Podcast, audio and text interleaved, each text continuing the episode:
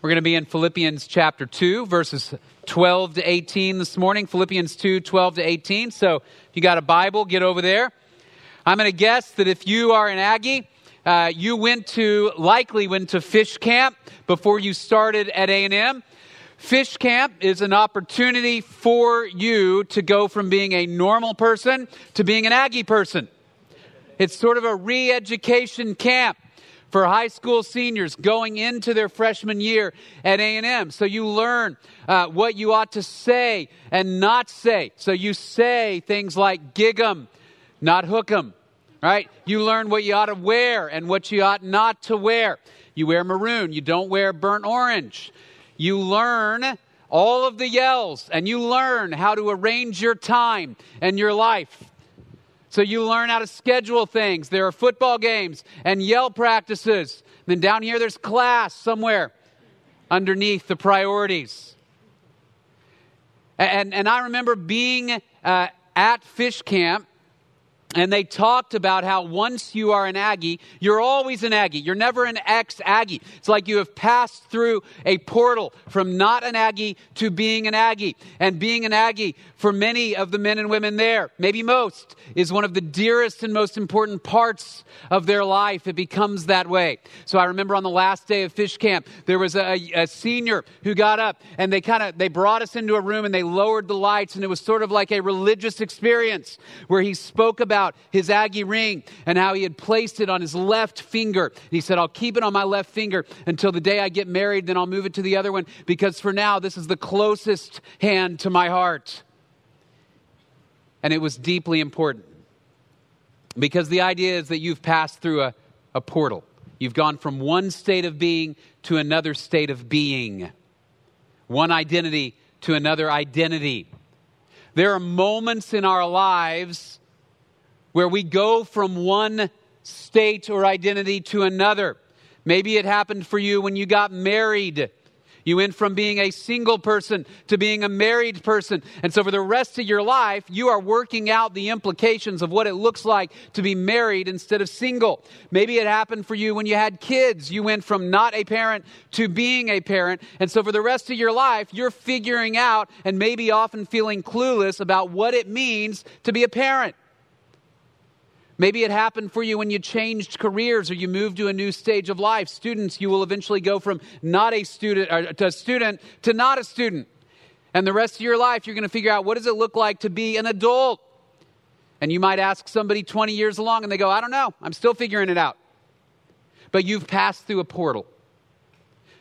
The book of Philippians gives us the impression as you read all the way through that when you trusted in Jesus Christ, you have passed through the most important portal you will ever pass through. You've gone from one state of being or identity to another. So that after you have trusted in Jesus, after you believe Jesus died for my sins and Jesus rose again for me, so that I can have eternal life. After you believed in that, you passed through a portal. And what you do now is you're going to spend the rest of your life working out what that means, living out the implications of what Jesus did for you and what you believed. That's the rest of the Christian life. Throughout the book of Philippians, Paul has said what we want to do is look at what Jesus did and then take our lives, remember, and pour our lives out for the gospel.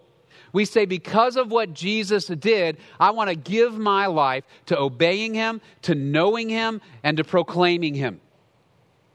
And last week in Philippians 2 1 through 11, we looked at probably the most powerful passage in the book of Philippians where Paul laid out here's what Jesus did. Remember, Jesus went from the highest place in the universe to the lowest position possible so that we could have eternal life and so that God could be glorified.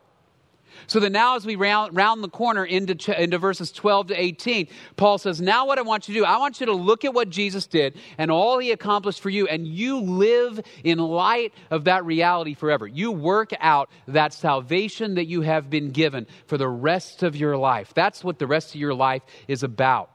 So that as we look at Philippians 2 12 to 18, the main idea is this you spend the rest of your life becoming more like Jesus. You say, Here's who Jesus is, here's what Jesus did. Now, from this point forward, if I have trusted in Jesus, I'm going to spend the rest of my life becoming more and more and more like Jesus. As the Spirit transforms me, so that I can reflect Him with what I do, and I can proclaim him with what I say. That's Philippians 2 12 through 18. It's a call to be changed by the Spirit of Jesus Christ in light of the gospel. So, the, the questions that we want to ask ourselves as we move into Philippians chapter 2 are questions like this Am I growing through the power of the Spirit to become more like Jesus? Do I look more like Jesus now than I did a year ago? Do I know the Word of God better now, today, than I did a year ago? Is my prayer life richer today than it was a year ago or two years ago? Do I love more deeply now than I did a year ago? Am I growing and growing to be more and more like Jesus?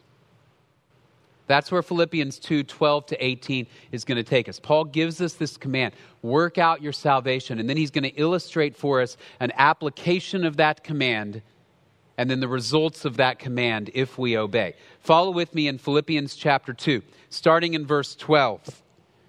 He says, So then, my beloved, just as you have always obeyed, not as in my presence only, but now much more in my absence, work out your salvation with fear and trembling. For it is God who is at work in you, both to will and to work for his good pleasure. So, first, he gives us a command. He says, Work out your salvation. He says, Not just when I am with you, not just when I'm looking over your shoulder telling you what to do, but now that I'm absent, remember, Paul's in prison. He says, Now that I'm absent from you, I want you to continue this process. Take all I taught you about Jesus, all I taught you about discipleship, and continue to work it out, even when I'm no longer there to instruct you. And he gives this command work out your salvation. Now, this can be a confusing phrase, especially if you think about salvation the way that we tend to think about salvation. So, when we normally think about salvation, if I say to you, Are you saved? What are you going to think? That I'm asking. You're going to think, Do I know that I am, am, going to heaven when I die? Right? Have I trusted in Jesus? Do I know that I'm going to go to heaven one day. That is the way we almost always we almost always use the word salvation. But as we look at Philippians 2, that poses us a problem because we go, what does it mean then to work out my salvation? Because I have passages in my mind, like Ephesians chapter 2, 8 and 9, where it says, For it is by grace you are saved through faith, and that not of yourselves, it's the gift of God, not as a result of what? Works so that none should boast. So you say, how can it not be a result of works in Ephesians? And yet here in Philippians, he says, work out your salvation. You see that tension? So what's going on? Well, in order to understand this, I want to take us through just a very short word study of the word salvation this morning. We're going to we're going to fly through it, but here, here's what I want to do. Any word, any word the meaning of that word is determined to some extent by the context in which it is used. So if I say to you the word trunk, for example, there are a lot of meanings for the word trunk. I could be talking about the trunk of a tree. I could be talking about the trunk of a car. I could be talking about the trunk of an elephant. I could be talking about swimming trunks. Right? There are a lot of ways that word could be used. The only way you know what it means is to hear the words that surround it. That's the context. When our oldest daughter was a toddler, she had a word that she used in a lot of different contexts. It was a two letter word. It was pa. Pa. Pa could mean please. It could mean pray. It could mean play. It could mean peas or pears or pass. There were a lot of words that pa could mean. So if we were sitting at the kitchen table, she might say, pa, ma, pa, pa. And my wife would say, can you pass her the peas, please? And people would go, How did you know that? Well, it's context. and being amazing parents. It's a little bit of both of those. Right? It's context though. What does pa mean here? If we're outside and she says ma, pa, pa, it might be more play, please. I'd like to play for longer. The word pa is determined by the context in which it is placed. Same thing with the word salvation. It has a basic root meaning in the original language. The, the, the word is from this root sozo, to save, and it has the idea of to deliver or rescue.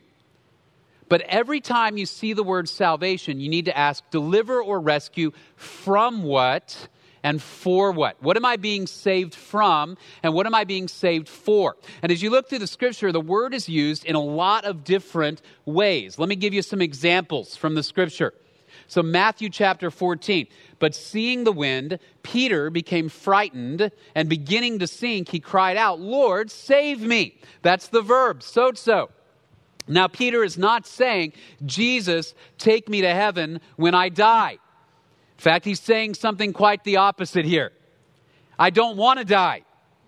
Get me out of the water. Save me from what? Imminent death. And what does Jesus do? He reaches down and he saves him. He pulls him up out of the water. So salvation can refer to physical salvation. It can also refer to physical healing. Look at this, Luke 8:48. And Jesus said to her, "Daughter, your faith has made you well," or literally it has saved you. Go in peace. Now what's going on?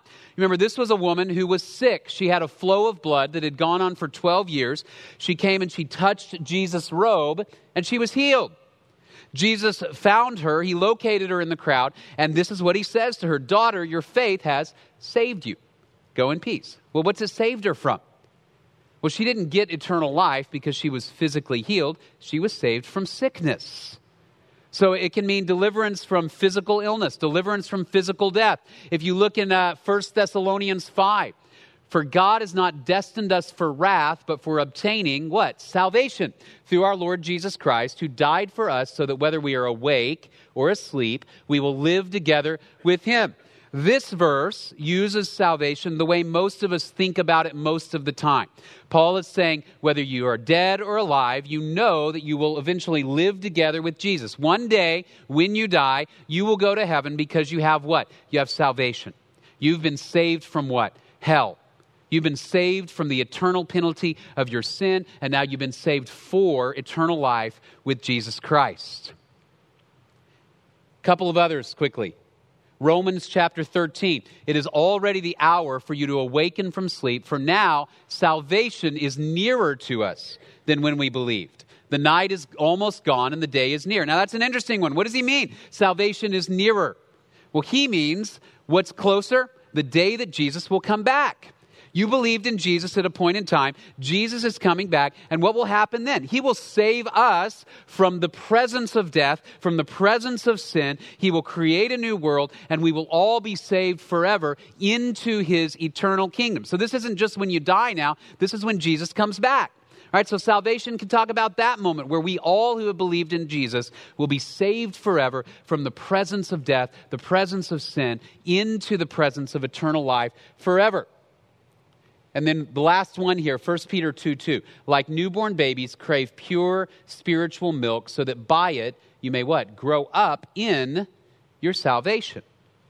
Now, that's a very interesting verse as well. What is he saying? Are you somehow getting more and more eternal life the longer you know Jesus? What does it mean to grow up in your salvation? Well, what is Peter saying? What, what does a, a, baby do? Well, the baby is born, the baby is alive, just like when you trusted in Jesus, you became alive. But now what do you do? You drink from the Word, you drink from God's Spirit, you engage in worship with the community of believers, and you grow up in respect to that salvation. That is, you become more and more like Jesus. You become more loving, more kind, more righteous and just and holy, and you become more and more like Jesus. You grow up in respect to your salvation. You are increasingly saved from the power of sin in your life. That usage right there is what Philippians chapter 2 is talking about when he says, work out your salvation. He's not saying work for your salvation. That's important. The preposition matters deeply. He's saying work out your salvation. That is, now that you've trusted Jesus, you will spend the rest of your life working out in your life what does it look like to be a person who has passed through this portal from death to life? How do I become more and more and more like Jesus? And the motivations that he gives for that. Why should we want to work for our salvation? Let me give you two, or work out our salvation, excuse me. Why should we work out our salvation? First of all, this because the gospel changes everything. He says, You're going to spend the rest of your life learning what does it mean now that I have been saved by Jesus Christ? Because the gospel changes everything. Remember chapter 2, verses 1 to 11. He says, Here's the greatest illustration in all of human history of what it looks like to set aside your rights. Jesus went from here all the way down to here, and then all the way back up here again, and now he's seated at the right hand of God the Father. And one day you'll go to be with him. And you look at what Jesus has done and you say, I trust in him for eternal life. And Paul says the gospel then changes everything. You have passed through a portal from death to life, from hell to heaven. And that ought to change the way you think, the way you speak, the way you act, everything about your life because you're in a new relationship with God, you're in a new relationship with others, you're in a new understanding of yourself. Everything has changed so that from here on forward, you work out your salvation. Those of you who have kids might find this interesting. A few years ago, I, I read an article that said from birth until 18 years old, it costs just over $200,000 to raise a child on average. One child, just over $200,000 on average. That's a lot of money. You, you give them food, you give them clothes, you provide shelter for them. That's a ton of money. And sometimes it's stressful, right? It's difficult. But you, you persevere. Why? Because you know that one day they're going to graduate high school. And when you have that high school graduation reception, you're going to give them an invoice $232,000. Or maybe not. I, I shared that illustration several years ago, and somebody actually came up and said, I actually know somebody whose parents presented them with an invoice. But most of us won't. Because, first of all, we know they can never pay it back. And secondly, because we did not invest in their lives so that we could earn the money back. Why did we invest in their lives? Why did we train them, teach them, care for them, feed them? Because we want them to go on and live lives that are in keeping with the values that we poured into their life. What's the greatest way your children can show you gratitude? It's to go forward and live a life in keeping with the values you taught them. Not to pay you back but to say, from here on out, I have been shaped and changed by the influence of my parents and my family, so I will live in keeping with those values. That's what Paul says. The gospel changes everything. If you are living like Jesus out of some belief that you can pay him back, you can't. The debt of sin that we owed to God was way too great for you to ever pay back what Jesus has done. But instead, Paul says, in gratitude and love, you know now go forward and you reflect Jesus Christ. Because you've gone from death to life. The gospel changes everything. And he says, You work out your salvation. The gospel changes everything. And then he goes on and he says, Work it out with fear and trembling. The second reason we work out our salvation is because our lives will be evaluated. This, this fear and trembling, what it, what it has the idea of is an appropriate sense of awe and reverence before God. That He is the God of the universe, He is the one whose judgments matter. And one day we will stand before Jesus Christ and give an account of our lives. 2 Corinthians chapter 5 For we must all appear before the judgment seat of Christ, so that each one may be recompensed for his deeds in the body, according to what he has done, whether good or bad. Now, when we stand before Jesus Christ as believers, we are not, we are not standing before him to determine whether we're going to go to heaven or hell. That decision is made the moment you exercise faith in Jesus Christ. Your eternal life is secure but we will still stand before Jesus and face an evaluation. And in fact, in 2 Timothy 4, Paul talks about his impending evaluation as he's about to die and see Jesus. And he says, I have fought the good fight. I've finished the course. I've kept the faith. He says, In the future, there's laid up for me the crown of righteousness. Says, Because I've submitted my life to the Spirit of God. So he says, When I stand before Jesus, I'm confident I will hear, Well done. Here he says, You work out your salvation with fear and trembling because you know that on that day, nothing in the universe will matter more than the assessment of your Savior. Were you faithful to reflect Him? Were you faithful to listen to His word? And so he says, Work out your salvation with fear and trembling. And then he goes on and he says, For it is God who is at work in you, both to will and to work for his good pleasure. Now, this strikes us as a little funny as well because he says, Work out your salvation. And then in the next verse, he says, It's God who works in you. And you say, Which is it, Paul? Do I work out my salvation or does the Spirit work it out in me? Which is it? Is it this one or this one? And Paul says, Absolutely, it is both. In, in 1 Corinthians chapter 15, but by the grace of God I am what I am, and his grace toward me did not prove vain. But I labored even more than all of them. Yet not I, but the grace of God with me. You see this kind of uh, pattern throughout the scripture. Paul says, I worked really hard, but it wasn't me, it was the grace of God. But I worked really hard, but it was the grace of God. And you say, Are you kind of conflicted here, Paul? What's going on?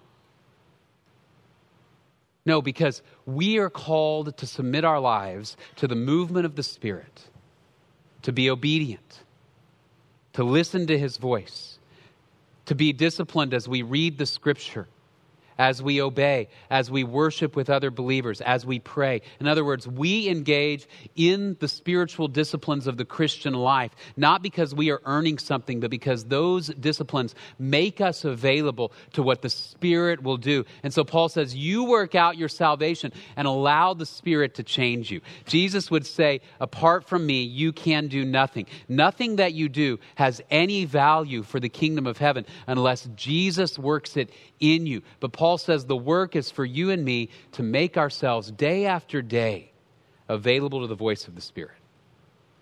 So you work out your salvation because God is working in you. So Paul says, first of all, this command, you work out your salvation. That is, you come to grips increasingly with what it means that you've passed through this portal. And then he gives a very interesting application next. Look at verse 14.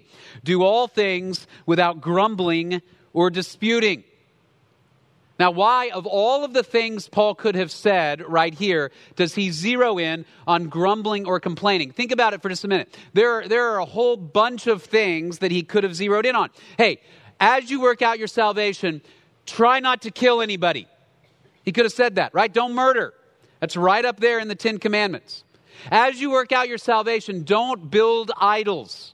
That's right up there too. Don't commit adultery. There are a lot of things he could have said. So why does he, he go here? You work out what it means to follow Jesus Christ. And he says, the application I want to give you today is don't grumble or argue. There are a couple of reasons I think he goes here. One is this because this was a group of people who had a real problem with grumbling and arguing. As you read the book of Philippians, you see these repeated exhortations get along, get along. In chapter 4, he's going to address two ladies by name, Euodia and Syntyche, and say, Hey, you two, get along. So that for all of eternity, in the Word of God that will not pass away, this is what they're known for. Get along. I've always thought these two ladies are somewhere in heaven going, man, there, there were other things we did besides argue. but it's that important.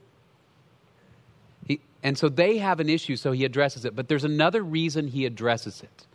And it is this if we are to work out our salvation, if we're to look back at what Jesus did and say, I want my life to reflect that, then we have to recognize that gratitude is a pathway to obedience. In fact, maybe the primary pathway to obedience, because ingratitude is the pathway to most of our sin. Most of our sin in our lives stems from a failure to be grateful to God for all He's done for us in Jesus Christ. And ingratitude leads to mistrust, and mistrust leads to sin, right? So my heart begins to be steeped in ingratitude, and that leads me towards sin. And so Paul says you have to eliminate that ingratitude from your heart by the power of the Spirit. Don't grumble. Don't argue. Fill your mind and your heart with thoughts of gratitude that come out of your mouth that lead you to obedience. James chapter 4 says, What is the source of quarrels and conflicts among you? Is not the source your pleasures that wage war in your members? You lust and do not have, so you commit murder.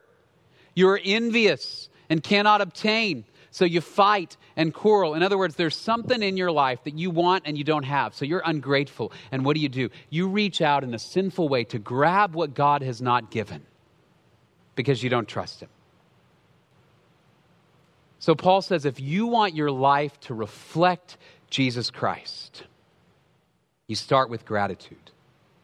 There's two words here don't grumble don't dispute. The word grumble is, literally a word that means to murmur under your breath.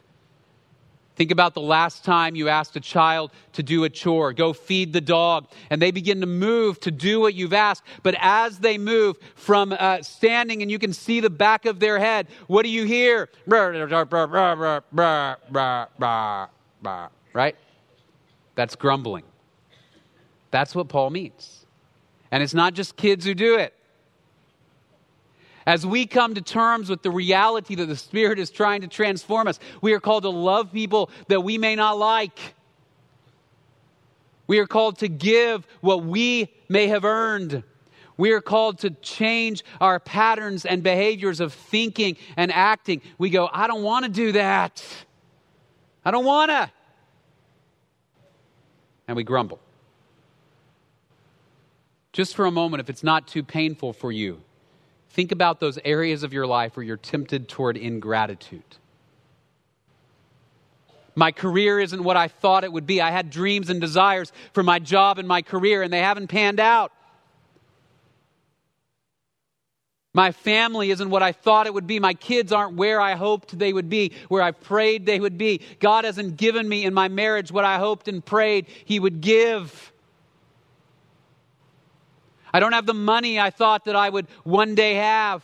I don't have the health that I hoped I would have at this age. And what happens is we begin to go down a spiral of ingratitude and we grumble and we complain. And he uses this word argue and dispute. We argue and dispute with God and we argue and dispute with others because we want our way rather than Jesus' way.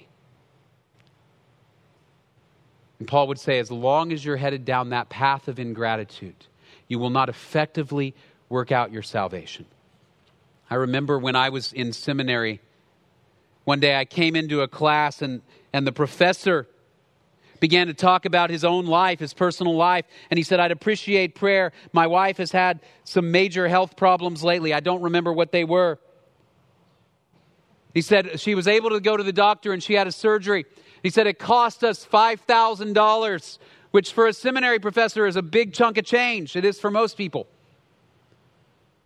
But then I remember him saying, and, and when I paid that bill, as I wrote the check, I said, Thank you, God, for letting me write this check because I have $5,000 to pay for my wife's medical problems.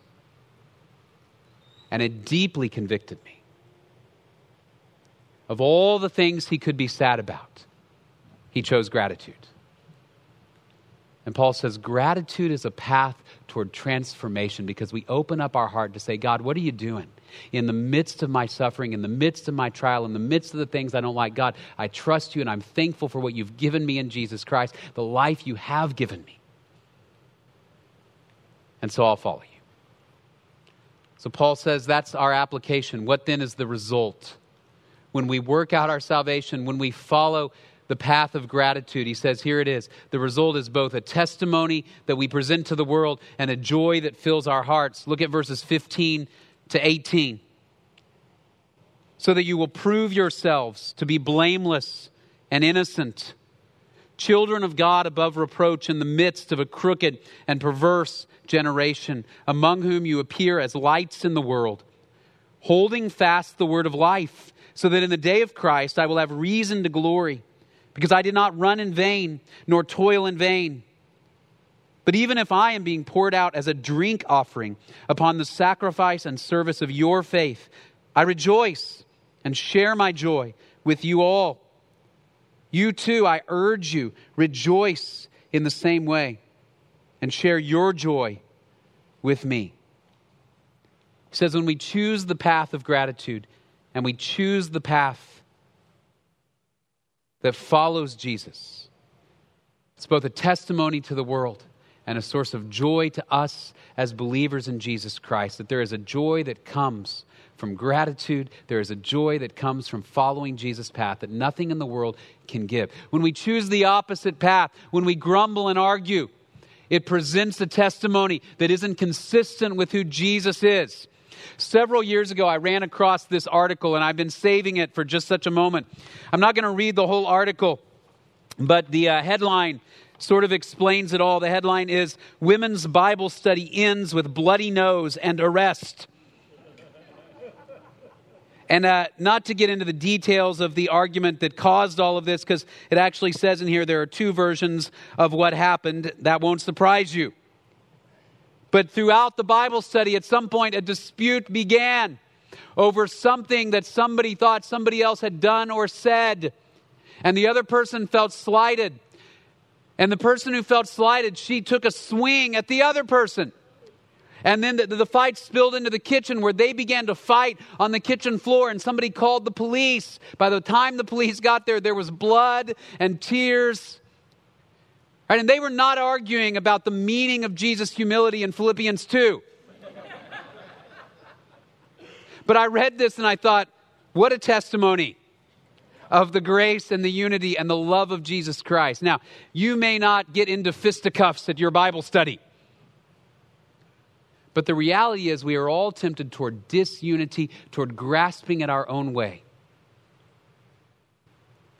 And yet, Paul says when we are able to stem that impulse toward grumbling and arguing, he says, here's what happens you shine like stars when he says you're blameless, innocent, above reproach, those are relative terms. He's not literally saying you become sinless, but he says, in the face of a crooked and dark and perverse generation, what do you do? You shine like a star in the sky.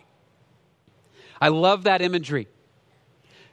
I grew up in Dallas, in the city, and so for much of my life, I believed there were roughly four stars in the sky because you can't see them. But a few years ago, my brothers, my dad, and I, we went out to West Texas. We went to McDonald Observatory. And, and one night the clouds cleared. It was cloudy a lot of the time we were out there, but one night the clouds cleared, and you could just see thousands of stars that lit up the night. And that's what Paul describes. That when the people of Jesus Christ say, I want to work out what it means to have passed through this portal from death to life, I want to give my life to the love and the kindness and the truthfulness and the grace of Jesus Christ. What happens? We shine like stars that light up the sky in the midst of a crooked and perverse generation. Has an impact when I know God's word, when I follow God's word, when I know Jesus Christ and I follow Jesus Christ. When we are unified as the people of Jesus Christ under his banner, it presents a testimony to the world. And Paul says, I'll give my life for that.